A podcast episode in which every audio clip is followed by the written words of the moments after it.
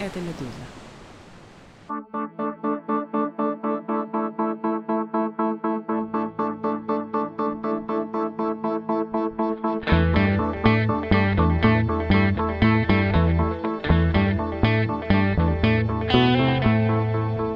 Здравствуйте, меня зовут Владислав Горин. Вы включили подкаст о новостях, которые долго остаются важными. Что случилось? Если вам нравится то, что публикует наше издание, то самое с придыханием «Медуза», напоминаю, что редакция будет рада вашему пожертвованию. Это основной источник средств к существованию нашего медиа. Правила безопасности и исчерпывающее объяснение можно найти по ссылке в описании к этому эпизоду.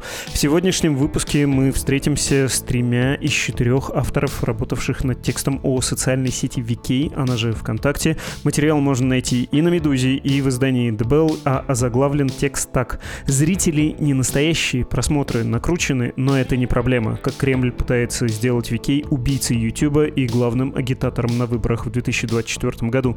Поговорим сейчас о самом тексте и о том, как он появился, тем более, что другой медузовский подкаст «Текст недели» пока на паузе и должен вернуться лишь в будущем 2024 году. Музыкальный всполох и начинаем.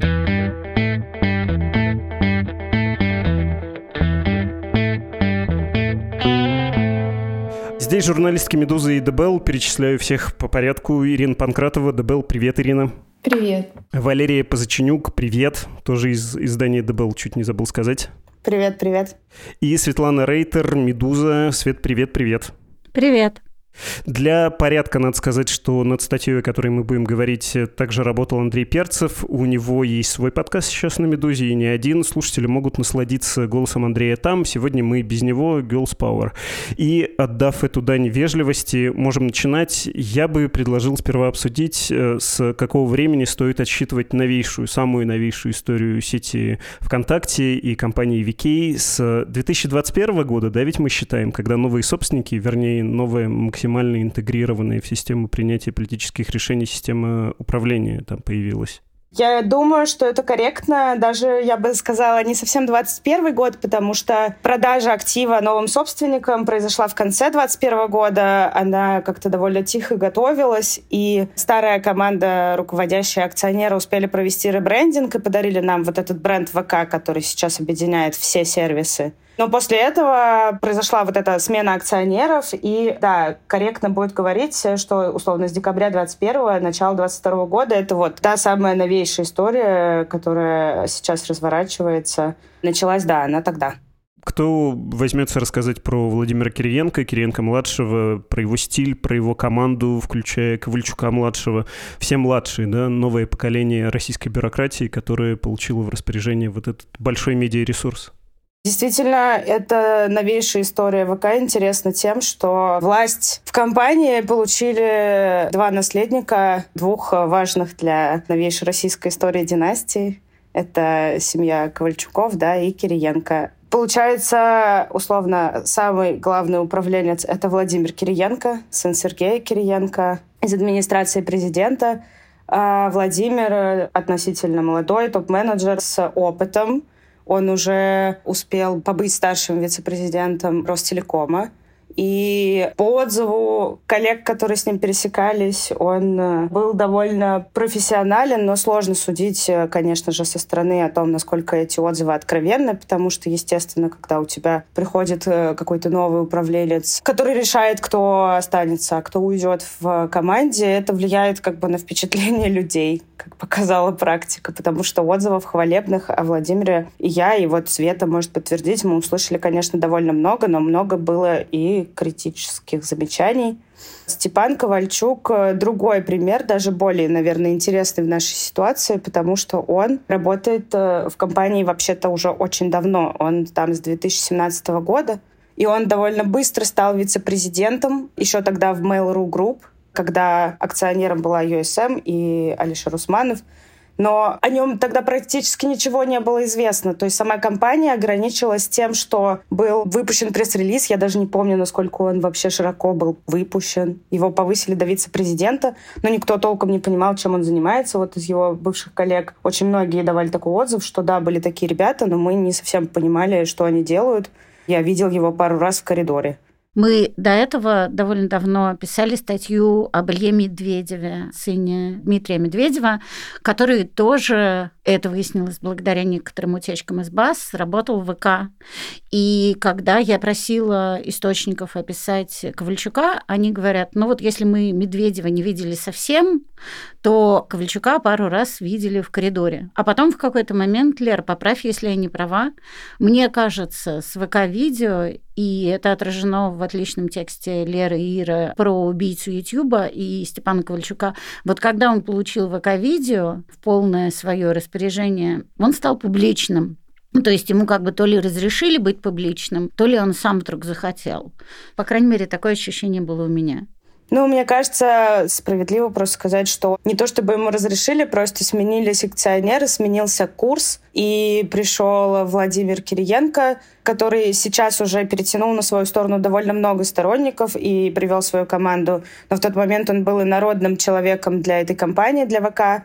Ему нужно было, естественно, входить в курс дела, понимать, кто за что отвечает и вообще что происходит. Это, наверное, был довольно стрессовый и сложный для него процесс. И в этот момент, насколько там рассказывают мне мои источники, как бы Степан для него был вот тем единственным человеком, на чье мнение он мог опираться. И Степан тогда гораздо сильнее включился в работу компании. Он стал все время ходить в офис, он э, взял на себя довольно много новых проектов постепенно. Он подбирал под себя все соцсети. И вот э, к этому лету этот процесс завершился. Степан стал главой бизнес-группы. Вот из двух бизнес-групп, которые выделились внутри ВК, одна отвечает за все контентные проекты, все соцсети, Дзен, и э, управляет ими сейчас как раз Степан. То есть его карьера очень быстро развивалась именно с этого момента, когда пришел Владимир, когда сменились акционеры. Давайте еще обратим внимание, я понимаю, что следуя вашему тексту, и те, кто этот материал читал, им это может показаться просто повтором, но мне кажется, это важно для понимания, ну и опять же для тех, кто текст не читал, может быть, даже не собирается, хотя крайне рекомендую прочесть, про то, каким образом Кремль участвует буквально по линии отец-сын в деятельности компании и каким образом компания встроена в политическую систему Российской Федерации. Ну, опять же, здесь мы можем оперировать несколькими фактами и факторами из того, что нам говорили источники. Все решения, которые принимает Кириенко-младший, он согласовывает с отцом. Это то, что нам говорили, а у нас несколько источников, и мы им скорее верим. Плюс есть еще некая интеграция, которая описана у нас на примере предвыборной кампании. То есть, когда ВК плотно встроен в систему агитации, выгодной Кремлю, и этим как раз занимаются структуры, это то, что мы называем подтверждение в некотором смысле, этим занимаются структуры, в которые Кириенко очень плотно интегрирован, да, и которые он курирует, но просто по своему прямому назначению. И это такие структуры, как «Оно диалог», о которых мы писали в «Медузе» и в «The Bell», собственно, и Институт развития интернета, например. Плюс, насколько мы понимаем, насколько нам удалось выяснить, некоторые заказы ВК получают напрямую от администрации президента. Хотя, в общем, диалог Ири это тоже напрямую из администрации президента. То есть есть такая как бы родственная связь, и есть еще такая практическая рабочая интеграция, очевидная. Ну, то есть э, сказать, что советуются с отцом, это одно, я пытаюсь объяснить, да, а видя некоторые примеры совместной работы администрации президентов, которые Кириенко, да, и работу со структурами, которые он непосредственно курирует, это, ну, уже такое прямое доказательство. Поэтому мне кажется, это такой очевидный, плотный и полный контроль. Так бы я сказала. Мы еще в тексте сам рассказали о такой компании Датим, тоже как пример э, работы пропаганды через ВК. Компания появилась э, чуть раньше, чем началось полномасштабное вторжение, но вот на фоне вторжения она поднялась, стала более крупной, активной и, насколько мы поняли, будет таким примером крупного подрядчика ВК, который для ВК производит пропагандистский контент. Видео и другое тоже. Например, какие-то довольно нелепые паблики, где кукла берет интервью у депутата о том, как, значит, Россия расцветает и что война — это отлично, или там другой паблик с очень странной стилистикой, который называется «Гарри Пукич», прости господи. Это как бы отсылка к Гарри Поттеру. Там использована вся вот эта символика Гарри Поттера. Но вот это какой-то, не знаю, русифицированный Гарри Поттер. Не совсем понятно, на кого он ориентирован. Судя по вот этой всей идентике, видимо, на молодежь, на школьников, на подростков. И он рассказывает про новости. Какие, значит, главные новости за неделю произошли. Ну, это, конечно же, выход Путина куда-то, грядущие выборы, там какие-то решения Госдумы, опять же, процветающая Россия. Ну, вот в таком формате, видимо, планируется взаимодействие ВК и Кремля довольно важно понимать, на мой взгляд, что понятное дело, что в любой большой соцсети могут быть разные условно созданные да, страницы. Они могут по-разному рассказывать о новостях. Они могут быть э, смешные, нелепые, глупо сделанные, могут быть очень классные. И мы видели очень много примеров этому. Например, э, когда расследовались влияние на американские выборы. Понятное дело, да, что российские тролли никак не связаны с американской соцсетью, которая сейчас считается экстремистской в России. Вот, но так или иначе они там были. И у модераторов в соцсети было много головной боли, чтобы вычленить этих ботов и эти фейковые страницы, да, и оценить вообще их влияние. Поэтому, когда мы рассказываем так подробно о таких страницах, как, например, то, что делает Датим, это важно не только потому, что им за это платит государство, но еще и потому, что, исходя из наших данных, из данных наших источников, эти компании, я уверена, что она не одна, но это вот просто был яркий пример, о котором нам известно. Они связаны с ВК и с людьми, которые ею руководят, эта связь, возможно, не самая прямая, то есть не имеется в виду, что там, я не знаю, Владимир Кириенко или Степан Ковальчук владельцы Датим напрямую. Юридически это не так. Но вот об этом сейчас, наверное, лучше сможет рассказать Света. Александра Модестова, создавшая эту компанию, она консультирует сейчас Владимира и Степана. Они довольно в тесных отношениях. И получается, что когда создаются такие проекты, они получают внутреннюю поддержку от соцсети для своих проектов. То есть если условно российским троллям в Фейсбуке приходилось преодолевать систему и искать какие-то инструменты влияния, там, использовать рекламу как-то, то здесь этот проект может рассчитывать на внутреннюю поддержку от э, самой команды, которая делает соцсети, которая понимает, как работают алгоритмы, которая может предоставить какие-то льготные рекламные места, другие инструменты продвижения, и это довольно важно. То есть поэтому мы описываем это все как систему, потому что это влияние, оно изнутри, извне идет одновременно на пользователя, который об этом, возможно, не подозревает. В общем, да, на самом деле это то, что я пыталась сказать, да, что они интегрированы и с э, владельцами ВК, и с администрацией президента. Вот еще пример, о котором многие говорили буквально месяц назад, но новостей столько, поэтому мы об этом могли и забыть. Но некая фабрика эльфов, которая была внедрена фондом «Свободная Россия», насколько я понимаю, а ВК и я с этим столкнулась впервые. Спасибо Лере, спасибо Ире. Это такая огромная вселенная. То есть у меня было невероятное потрясение, что тот же Яндекс Поиск, об этом писал мой коллега Денис Дмитриев, вычищает всякие выражения типа «бункерный дед» и «странное создание машет рукой». А ВК так не делает, насколько мы понимаем. То есть на просторах ВК происходит много. Но, и тут я повторю то, что сказала Лера, мы брали компании, подобные Датим, которые связаны с Ковальчуком-младшим, с Кириенко-младшим, через их неофициального консультанта, советника, получающие заказы от того же Института развития интернета, который курирует Кириенко и его помощник Новиков, да, потому что фабрика эльфов, она как бы сама по себе, да, вот она пришла и на просторах, а здесь ты на просторах, с одной стороны, ну, в таком для тебя хорошо построенном корабле, если уместна эта шутка хоть в каком-то виде. У вас там в тексте есть словосочетание, которое, честно говоря, приходит в голову, правда, не в такой яркой форме, когда смотришь за ВКонтакте последних лет, и которое, кажется, предельно исчерпывающе описывает отношения с государством, сам характер сейчас существования этой медиа — ультра первый канал. Ну, то есть как первый канал, но в интернете. Доминирующее влияние, помощь государства и проведение цензурной и вообще информационной политики в в интересах правящей в Российской Федерации группе. Это мы с вами сейчас говорили скорее про кнут для аудитории. То есть я как пользователь ВКонтакте скорее бы воспринимал продвижение политической повестки и все в этом роде, какие-то ограничения, а также потенциальную угрозу, про это можно массу всего прочитать, уголовного дела, которое легко заводится по посту или по лайку во ВКонтакте, как кнут. А что насчет пряника? Как э, в последнее время привлекались в социальную сеть э, люди, как пытались э, взбодрить аудиторию, обновить, привлечь новую, которая, может быть, в своей жизни-то ВКонтакте уже и не думала пользоваться? Ну, опять же, у нас там описан пример, я не знаю, релевантен он или нет, это комики и что было дальше.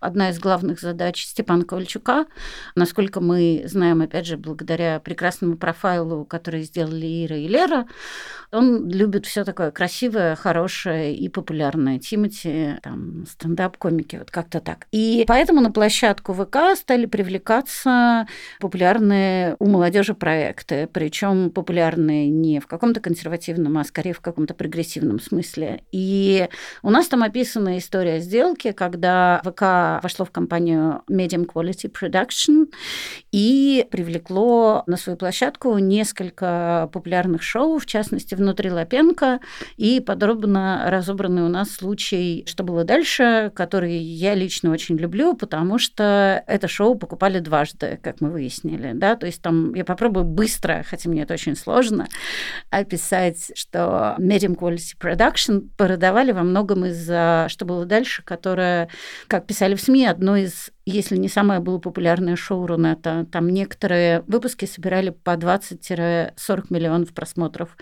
И комики из «Что было дальше», насколько мы знаем, от э, двух или даже, может быть, трех источников, были не очень рады, потому что их продали без их ведома, а у них были не какие-то оговоренные жесткими контрактами отношения с э, владельцем э, Medium Quality Production Досмухаметовым, и поэтому комики сказали, что нет, так мы не перейдем, мы будем сами по себе, а когда они об этом объявили, к ним сразу же пришли люди из ВК и купили их еще раз. Просто вот купили эту компанию еще раз, потому что она была очень важна. И как у нас говорит э, источник, неважно структура сделки, главное, что мы получили, что хотели, и, может быть, шоу уже перегрето, и, может быть, уже есть какие-то более актуальные тренды, но к нам пришли люди.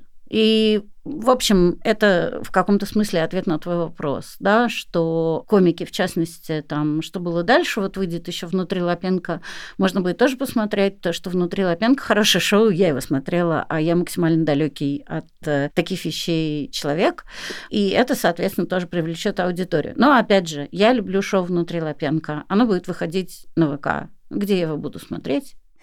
Света очень интересно действительно раскопал вот эту историю про двойную продажу с «Что было дальше». Это довольно характерная сделка. Я не буду утверждать, что бывали какие-то другие похожие кейсы, что прям дважды покупали, но просто сейчас ВК ведет очень агрессивную контентную политику в том плане, что они выкупают блогеров и музыкантов на эксклюзивы. Эксклюзивами в контексте ВК называются даже если ты выкладываешь свой выпуск на их платформе на три дня раньше, или в случае с музыкальной индустрией это на месяц, например, ты кладешь свой новый релиз, а через месяц э, на всех остальных площадках. Это тоже считается эксклюзивом для ВК и они тратят на это много денег, по крайней мере, тратили. Изменится ли это сейчас, неизвестно, потому что непонятно, сколько еще можно подкидывать и топить деньгами этот костерочек.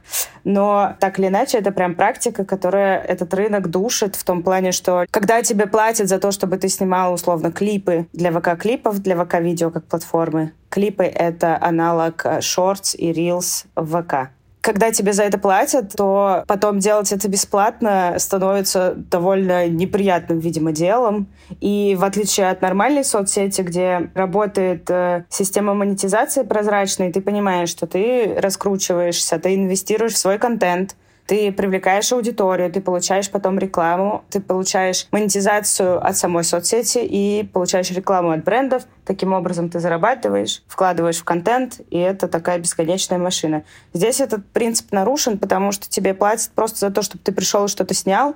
И как ВК собирается слезать с этой иглы, мне, если честно, не очень понятно. С одной стороны, да, может не остаться никаких э, альтернатив, если YouTube заблокирует, но пока что этого не происходит, и, наверное, прям в ближайшее время не произойдет. То есть я верю, что когда у тебя выходит «Что было дальше», которого не выходило там больше года, и которого все так ждали, шоу, которое так любили на YouTube, оно выходит только в ВК. Это вот тот случай, когда этот эксклюзив настоящий. У тебя публикуется это только на одной платформе. И вот выходит это шоу, и, естественно, ты пойдешь его смотреть, если ты был фанатом. Но правда ли это значит, что если ты посмотрел это шоу, и оно тебе понравилось, и ты такой, ну, останусь теперь только на ВК буду смотреть там, а не на Ютубе. Ну, как будто бы мне как пользователю, не как журналисту, это не совсем кажется логичным, но, с другой стороны, мы посмотрим, что лучше сработает хорошие алгоритмы и монетизация. Ну ладно, монетизации на Ютубе уже нет для российского рынка, но, условно, большое количество контента и хорошие алгоритмы на Ютубе или много денег, которые тратятся в контент на ВК потому что там действительно создается много разных проектов, и я уверена, что часть из них хорошие, хотя я, возможно, не целевая аудитория и плохо разбираюсь, но так или иначе я думаю, что там есть хорошие релизы, но эта агрессивная политика, непонятно, насколько хватит стойкости самой компании, потому что ВК очень убыточно, и убытки продолжают расти, и продолжают расти долги, то есть то, что компания должна там своим кредиторам в разных формах. И учитывая, что один из двух главных поставщиков выручки компании пришлось формально, по крайней мере, продать, это игровое подразделение My Games, которое ориентировано было на зарубежный рынок и приносило ВК Mail.ru в тот момент прям хорошую валютную выручку. Сейчас оно не в периметре компании, поэтому непонятно, как бы, как долго можно кормить такие аппетиты. Про финансовое положение отдельно вас еще хочу спросить. Про игры тоже очень любопытный эпизод, и который показывает, как все устроено в управленческом смысле, в смысле нравов внутри компании и в смысле логики бизнеса и логики скорее такого государственного или, не знаю, может быть, коррупционного управления. Тут я не очень удачно подбираю вежливые слова, ну, в общем, спрошу потом. Я просто хотел обратить внимание, ты, Свет, сказала про самые популярные популярное шоу. Я думаю, что все-таки Влад Бумага, который А4, белорусский блогер и славянский русскоговорящий аналог Мистера Биста, самый успешный, вот он тоже перешел на ВК. Перед нашим разговором я пошел поглядеть, какие у него там цифры. Свежие ролики, которые на YouTube набирают миллионы, там в ВКонтакте набирают сотни тысяч, и этим цифрам еще проблематично верить. У вас там сказано тоже в материале про то, как в Вики ВКонтакте считают просмотры видео, видео, что это первые секунды, даже случайно, если ты нажал или листал в ленте автовоспроизведения, это как бы засчитывается. YouTube так не считает просмотры, и это разная валюта просмотровая, отечественная и ихнинская, иностранная. В общем, трудно говорить о том, что успешно является вот эта политика потратить много денег, привлечь контент-мейкеров и привести за ними аудиторию, но внутри контакта, внутри этой соцсети считают, что успешно, да, считают, что удается им приводить новых зрителей? Да, также, насколько я понимаю из разговоров со своими там источниками, нынешними сотрудниками компании, да, это считается и как бы внутри продается как успешные кейсы. И мне кажется, что Влад А4 хороший пример потому что это действительно страшно популярный блогер, который э, при этом не сменил по-настоящему свою площадку. То есть он же продолжает выходить и на Ютубе, и на ВК. Просто дает какой-то запас по времени ВК для своего нового условно ролика. Это точно оплачивается. То есть это не от э, жажды выйти на новую площадку делается. То есть я очень извиняюсь, если я повторяюсь э, и плохо формулирую мысли, но мне кажется важно донести, что вот, например, когда появился ТикТок, хороший для нас пример какой-то новой площадки, относительно новой, которая не так давно появилась на нашем рынке. Я не знаю, какая у них была политика. Возможно, у них были какие-то привлекающие программы, бонусы для новых блогеров. Но так или иначе он развивался вирусно. То есть в какой-то момент, если ты уже блогер, ты не мог не быть в ТикТоке. И ты не мог не делать для него там специфический контент. Потому что это была площадка, где появилась новая аудитория и огромное живое смотрение. То есть до сих пор ТикТок Это топ-2 соцсетей в России по смотрению, то есть по тому, сколько средний пользователь в день на него тратит времени, эта цифра все еще космические, то есть там за час средний. То есть в сумме и те, кто раз в месяц там, наверное, заходит, я не знаю, как они считают, и тот, кто сидит с утра до ночи. У вас были разговоры с людьми из ВКонтакта? Они вообще головой думали, устраивали какие-то штурмы насчет того, чем они могут привлечь аудиторию, как выиграть, чтобы это не было в формате «потратим массу денег», причем на то, что другие социальные сети, ну окей, YouTube получает бесплатно, потому что, ну, Влад Бумага от YouTube не получает ничего, кроме рекламных денег, которые для всех плюс-минус одинаковые. У этой социальной сети, я такой старый, что помню, это были свои преимущества, преимущества. Там были очень хорошие сообщества, которые не до конца умерли. То, что у вас э, проговаривается с вполне понятной этической ясностью, тоже может быть э, конкурентным преимуществом. Я имею в виду возможность говорить всякие некорректные слова, оскорбительные по отношению к разного рода меньшинствам. То, что на том же YouTube преследуются и просмотры, охваты будут резаться, рекомендательный алгоритм будет за это наказывать. Но во ВКонтакте это можно. Ни для кого не секрет, и вы про это говорите, что пиратские фильмы и порнография тоже составляют изрядную часть видеоконтента. Ну, опять же, зажав нос, не обращая внимания на этические моменты, можно сказать, что это тоже преимущество. Смотри, есть еще вот какой момент. Если ты идешь на ВК, по крайней мере, мне так объясняли блогеры, с которыми я общалась, да, ты не тратишь ничего на производство, потому что это оплачивается. Плюс ты не морочишься по поводу рекламной интеграции, что для многих очень важно. То есть просто тебе платит контора, да, условно говоря, а ты не паришься и не ищешь рекламодателей, не тратишь кучу времени на съемки. Ты пришел в студию, снял и все. Насколько я понимаю, ЧБД, что было дальше, получают больше, чем они получали у Дус Мухаметова. Хотя, опять же, это тоже прекрасная часть, что они все время еще говорят, мы получаем там квадриллионы, миллиарды, ла-ла-ла, тут как бы мне в мат не скатиться, да, но на самом деле это такие более близкие к реальности цифры, но все равно это больше, чем они получали у Дусмухаметова, учитывая, что там была реклама, проценты, и это был такой тяжкий труд ну, относительно, да, и это тоже для них выгодно. Плюс э, из того, что я слышала, я не понимаю, как это прописывать в тексте, но многие блогеры действительно, не все, ну, опять же, у нас и в тексте есть э, блогеры, не такие популярные, как Влад Бумага, но которые остались на Ютьюбе. Но есть блогеры, которые переходят в ВК, потому что они боятся, что с Ютьюбом, в общем, ситуация такая определенная, и рано или поздно он схлопнется. Мне рассказывали вещь, один источник, э, ну, это непонятно даже, как подтвердить, что якобы ВК закачивает, э, значит, архивы популярных блогеров на всякий случай, чтобы вот, значит, если что не так, если вдруг одномоментно погрохалось, к человеку придут, скажут, а у нас есть весь твой архив, не переживай, все хорошо, приходи к нам. Ну, то есть есть еще вот элемент э, тревоги, и я не знаю, правильно ли это называть паранойей, потому что мы все в той или иной степени подвержены, но есть ощущение, что дальше будет хуже, уже там Facebook, э, Инста, их нет, экстремисты, всякое такое, а мало ли что будет с YouTube. Ну, вот этот элемент тоже есть. И странный вот со счетов было бы скидывать. Вот как-то так.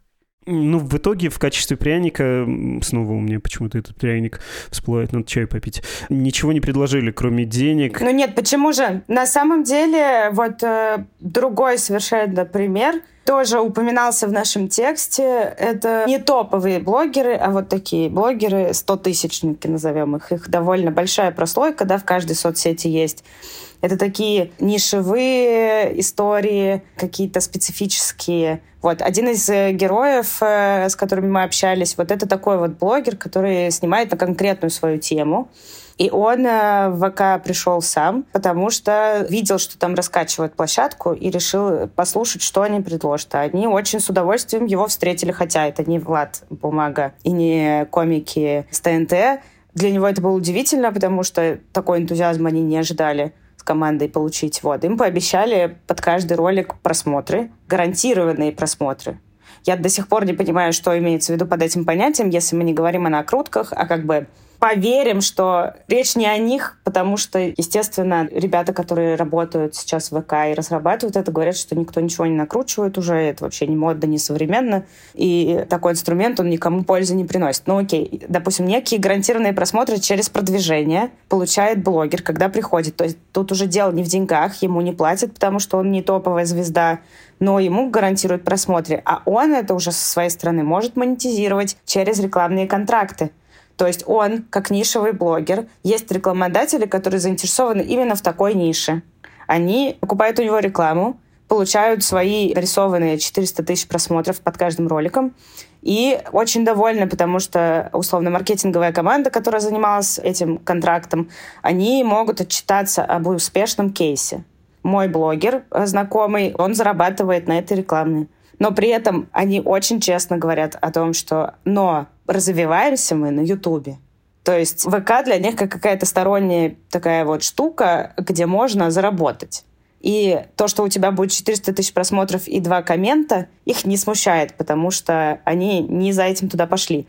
Это я отвечаю на твой вопрос к тому, что есть ли какие-то преимущества. Конечно же, они есть. Просто они, возможно, не очевидны для нас, как для пользователей, потому что кажется, что в этом хорошего.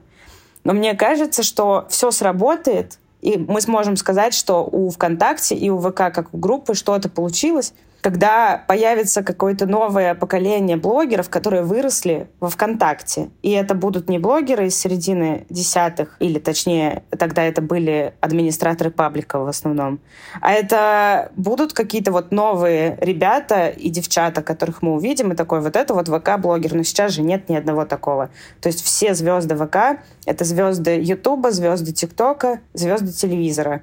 И, по-моему, пока что это как бы говорит о том, что внутренние вот эти механизмы, которые, собственно, делают из блогеров каких-то звезд в других соцсетях, они пока не заработали. Когда и как они заработают, непонятно. Потому что когда закроется YouTube, закроется TikTok уже окончательно и все остальное, людям же придется развиваться, значит, на этой платформе. А дает ли она им эту возможность, мы не понимаем до сих пор. Потому что пока что все, что они делают, это берут очень успешный проект на другой площадке, сажают его в свою почву, а он там, ну, если только не помирает, и уже хорошо, как мы выяснили, да, что просмотры не те, и активности не те. И вот э, собирается ли команда это как-то экстренно чинить сейчас все, чтобы блокировать YouTube и потом не прогнуться под гнетом свалившегося на себя трафика злых пользователей недовольных и опечаленных блогеров, вот это, конечно, большой вопрос.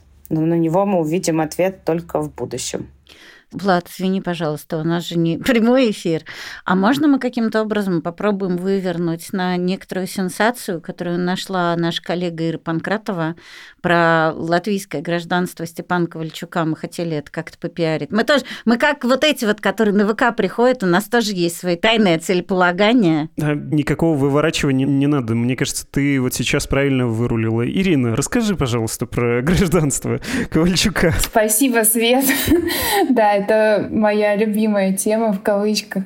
В процессе работы над э, темой ВК обнаружилось, что у Степана Ковальчука и у его родителей, его отец э, руководитель национальной медиагруппы, какой-то период было гражданство Латвии. Источники, связанные с ними, нам это отрицают категорически, но я как человек, который, собственно, это нашел, на 99% и 9 десятых уверена, что все так потому что это подтверждается утечками из нескольких баз, и мой источник с доступом к таким данным сам это физически посмотрел и подтвердил. Мы не знаем, есть ли сейчас такое гражданство, я думаю, что, скорее всего, нет, но оно было в какой-то период э, около 2014 года и, скорее всего, несколько лет после. То есть после Крыма оно все еще, скорее всего, оставалось.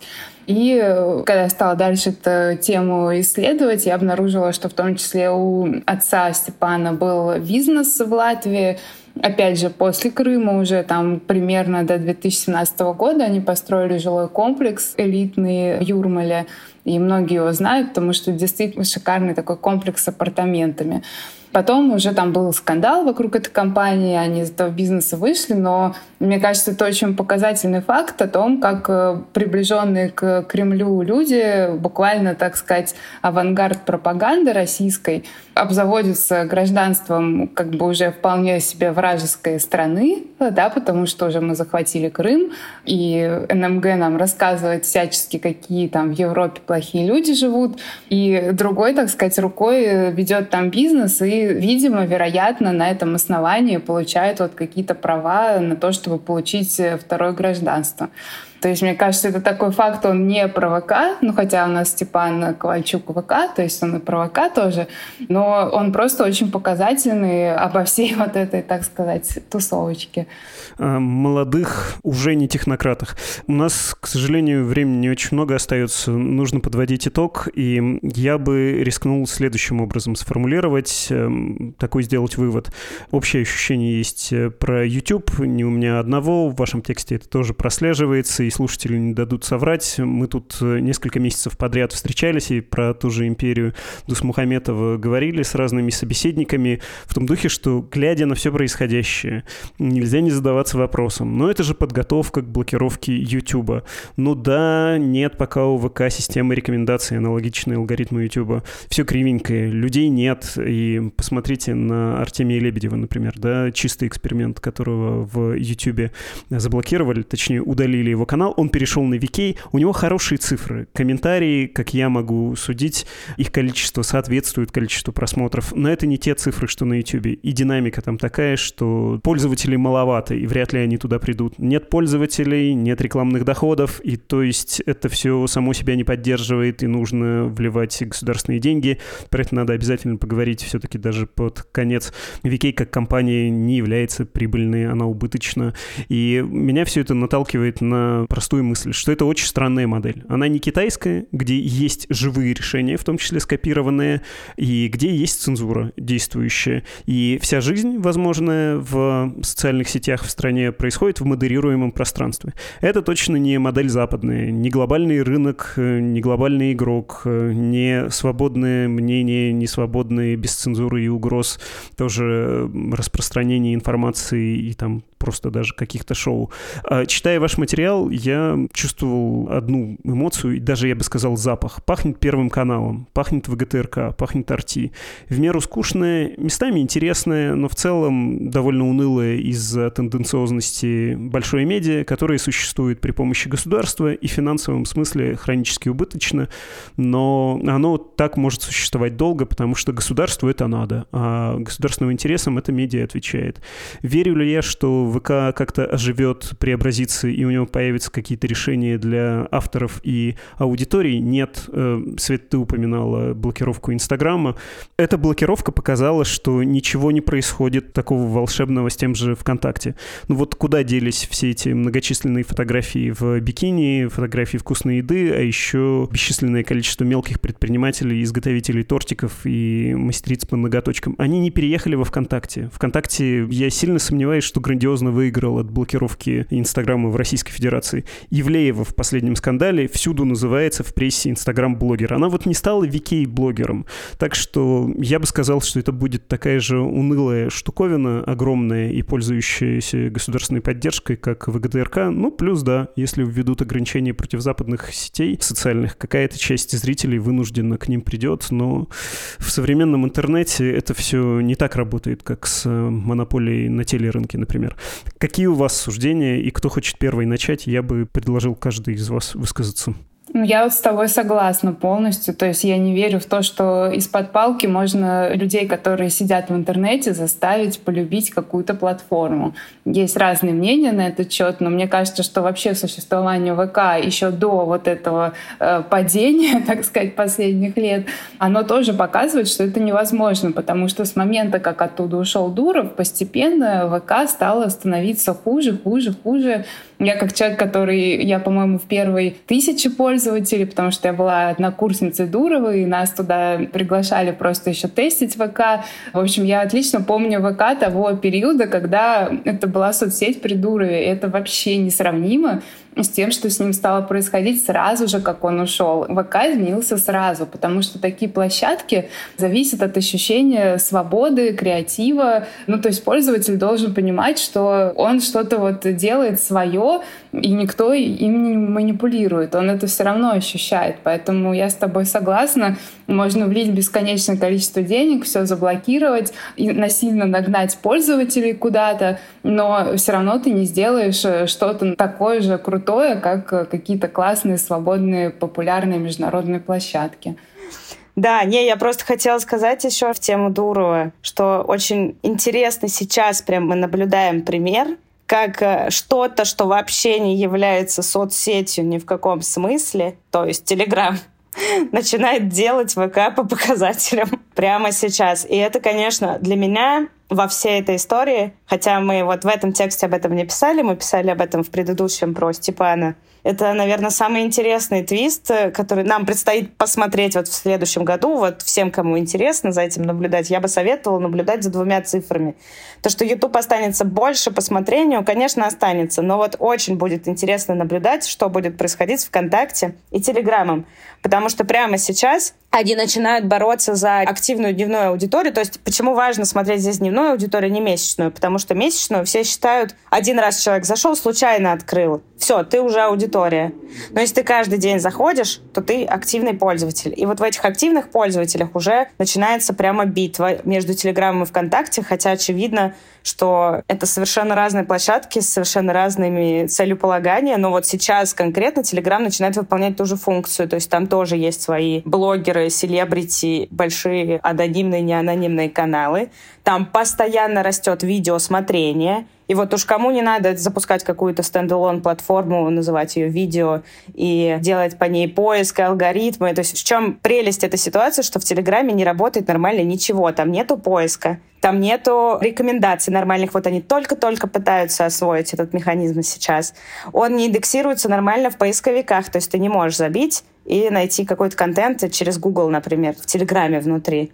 Но при этом он как-то органически невероятно растет, хотя он жутко неудобный, если подумать. Телеграм сделан очень по-дурацки но он настолько выполняет свои задачи, что даже ВК при полной поддержке вот одного государства на своем же рынке победить его не может.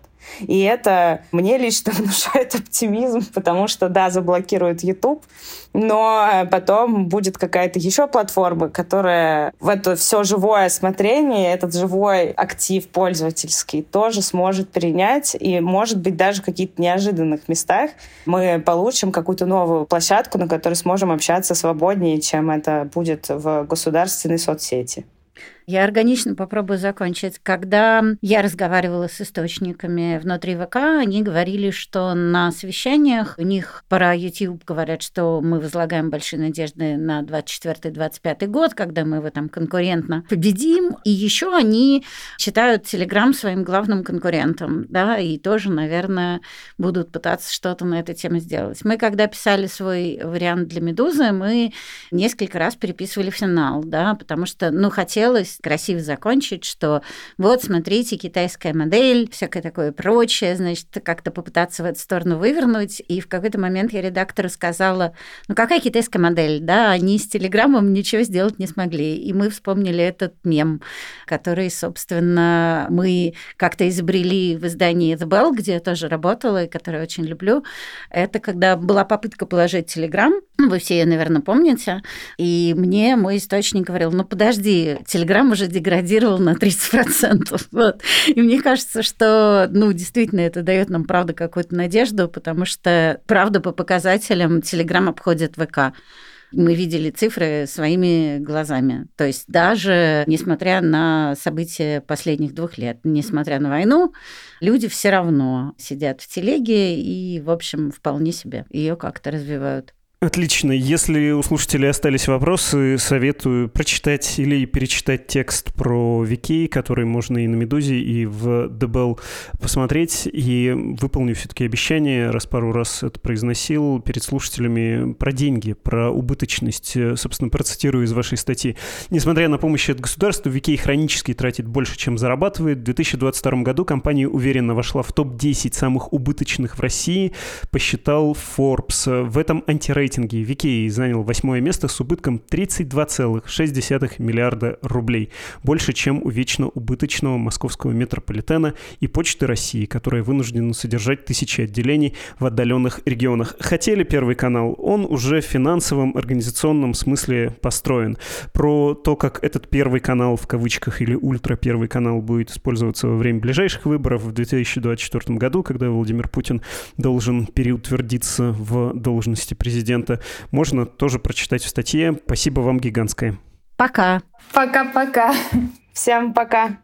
Это были журналистки Светлана Рейтер, Валерия Позаченюк и Ирина Панкратова.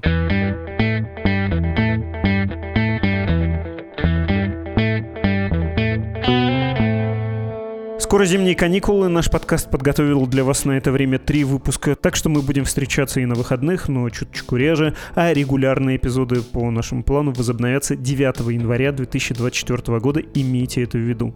Кроме того, можно в то время, когда вы будете по нам скучать, послушать новый подкаст о политике, который называется «Вид на Кремль» с Александрой Прокопенко и Андреем Перцевым, или, например, подкаст «Отрицательный рост» с Маргаритой Лютовой. Про деньги, про материальную поддержку в самом начале выпуска я уже говорил, но не грех и повторить. Если у вас есть такая возможность, если для вас это безопасно, сделайте нам, пожалуйста, такой подарок на Новый год, не на Новый год, но, в общем, поделитесь с нами средствами.